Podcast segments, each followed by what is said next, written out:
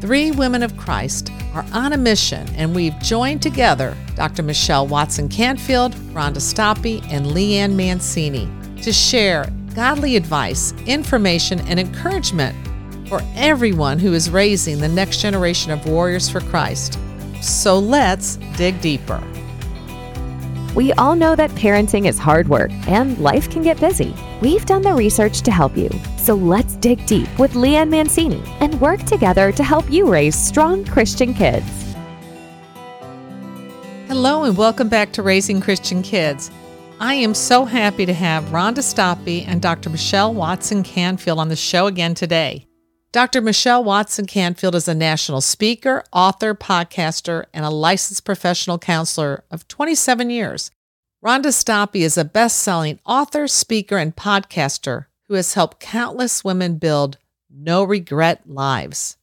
And we're going to talk about complex topics that sometimes parents try to stay away from in order to protect their kids. But it is essential that we discuss these topics with them.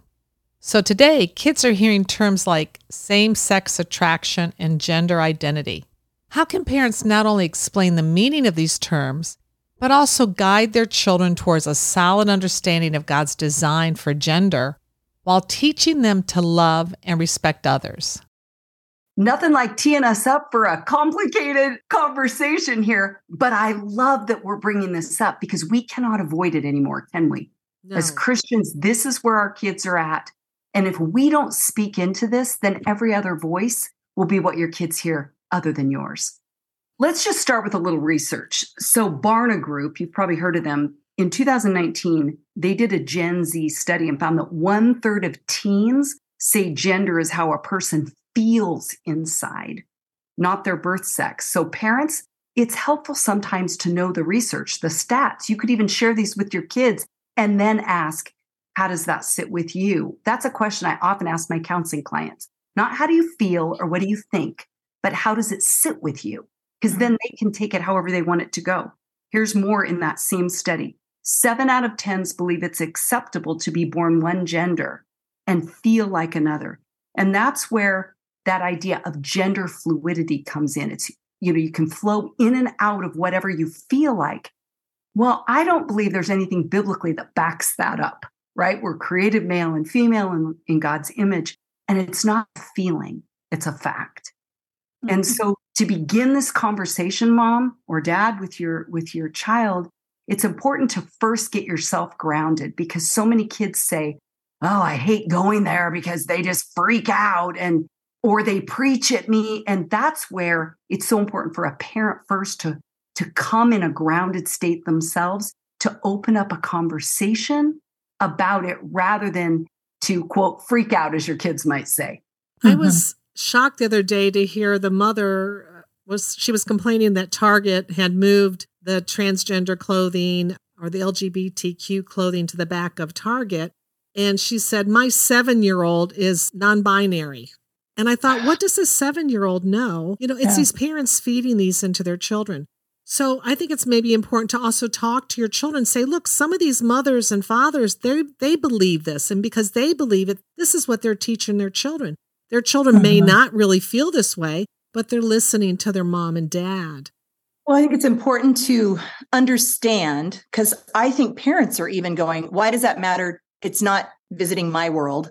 But we have to understand from our own reality that our biology is written down at the very cellular level. It doesn't matter if someone uses puberty blockers or if they go through a ma- major physical manipulation of a body part, every cell in their body screams out what sex they are. The book of Genesis says that God created him male and he created her female.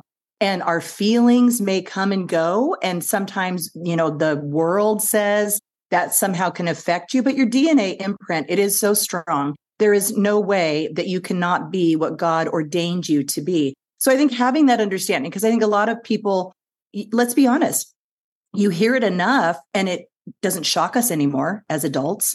Mm-hmm. And if we are not ready to have intelligent conversations with our kids based on their age appropriateness, then we are not going to earn their trust You know, how many kids go away to Bible college or go away to college after they've been raised in a Christian home? They go to a secular university and they get untaught everything because they they come home thinking mom and dad are stupid. Mom and dad only believe by faith. They don't believe in science. DNA in a human, they can dig up a skeleton from 2000 years ago and look at the DNA in that skeleton and tell you if it was a male or female. It is scientific. There is no change possible. However, in the way we do it, you know, I have young grandchildren. I watch movies with them, and there's a lot I don't watch with them anymore.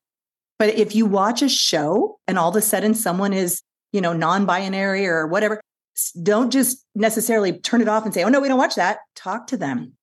Okay, what, what is that poor child confused? And how can we talk about what that confusion could cause in their life? And Satan is the author of confusion, the Bible says.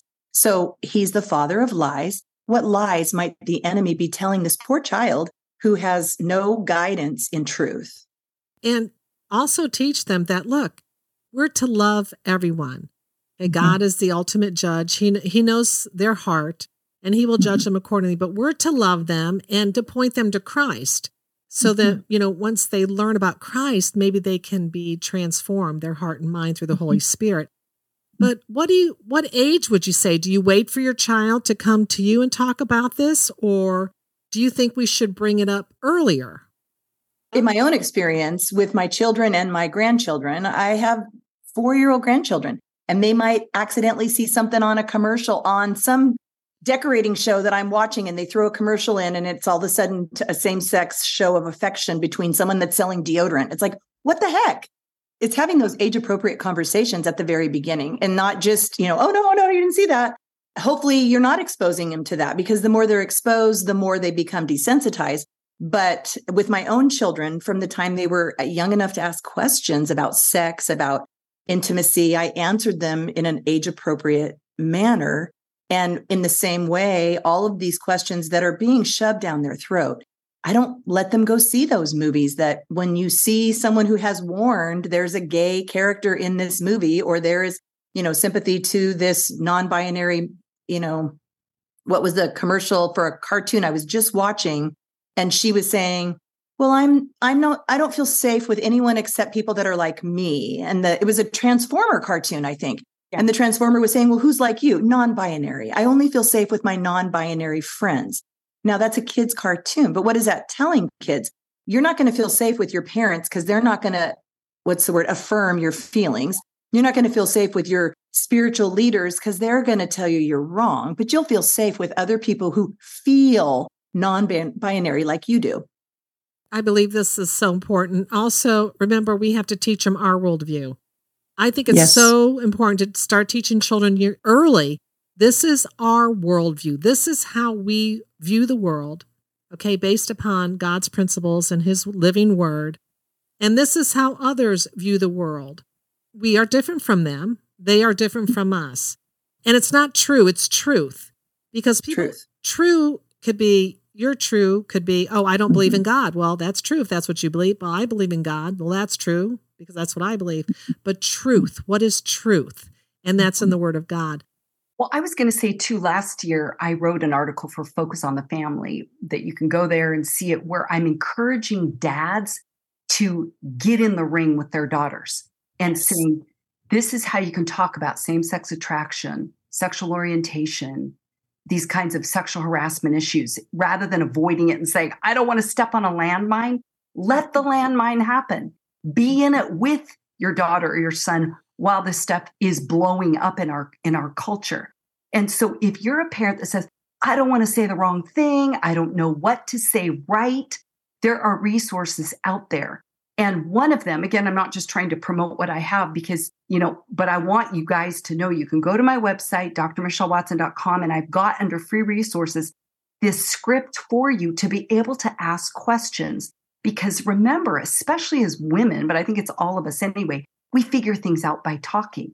And so you want to teach your child how to think, not just what to think. Mm-hmm. And I was one of those kids. Again, my dad was a pastor, and I would say, What do you believe? And then I just regurgitated it. Well, that isn't going to hold, like you were saying, Rhonda, once your kid gets to college. They have to learn how to defend their faith, how to back up what they believe with scripture, how to let their thoughts be clear and grounded in the word so their feelings follow. And so, just a few things that I wrote in that article, I'll just give them real quickly. Is as you prepare, I said, your daughter to engage, as you prepare her or your son to engage in this conversation, begin by asking questions.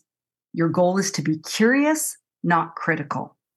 Don't talk at her or him, talk with her, which means your goal is to listen, not lecture. You have two ears and one mouth for a reason. So you want to ask questions and listen better. Number three, model mutual respect, even if you disagree with your child's position. You're asking questions because sometimes they'll see the holes in their logic once they say it out loud and you become that safe, you know, sounding board. And your goal there is to dialogue, not dominate. Number four, remember it's a two way interaction. Your goal is to talk and listen. And then the fifth thing that may help a parent enter into this conversation is to know that if it's appropriate, then end by sharing your beliefs, your thoughts, your conviction, because your goal is honesty with humility. Because more is caught than mm-hmm. taught, you're modeling that. That's good for some older children too. And for younger children, don't worry if your little boy is playing with a doll or your little right. girl's playing with a dump truck or they say, I want to be a boy, I want to be a girl. Don't worry about that. That's don't freak perf- out. Yeah, perfectly normal a conversation like what Michelle was talking about, I know a woman who had a lot of children, and one of her children uh, leaned toward being a musician and an artist and was more gentle than some of the other sons. And this woman was wise in the way she would address the characteristics of this young man. She celebrated all those things about him, but she also told him, You need to be wise. How others were going to are going to come and start asking you if are you gay? Do you because you're this this and this. A lot of people you'll find will say i finally decided i was gay because so many people asked me if i was. So many people looked at my mm-hmm. character qualities and the way i what i liked what i didn't like the way i acted and they said well you must be and i finally believed them. So she would have those conversations with her son she didn't try to man him up to be someone he wasn't she celebrated his really great talent and she encouraged him to continue on the path that the Lord was guiding him on as a godly man. And I, I love that story because I've watched that child grow up into an amazing godly man who uses his talent for the Lord. So I think, yeah, it's easy to, instead of some parents see tendencies and they go, oh no, oh no, oh no, oh no, I better not say anything because if I say something, it's going to put the idea in their head. No, you address and you guide them in truth and tell them what the world will say to them and why that's a lie. I think that that kind of goes along with your points, Michelle. Yeah, great points, ladies. The most important thing, parents, do not fear. Don't let fear or guilt that you've said something wrong in the past or you haven't done something to address it. There's no place for that. Those are tools of the devil to try to mess us up. So just be honest with your children.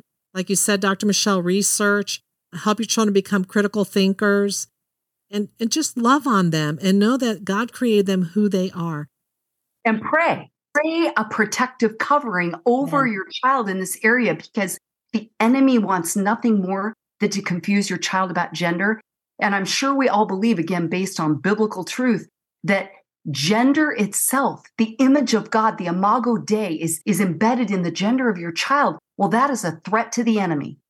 So yes. remember praying over your child and protection over them is a key strategy in this fight. Well, this is why we all get together to have these discussions. We hope they're helpful to the listeners, to the parents.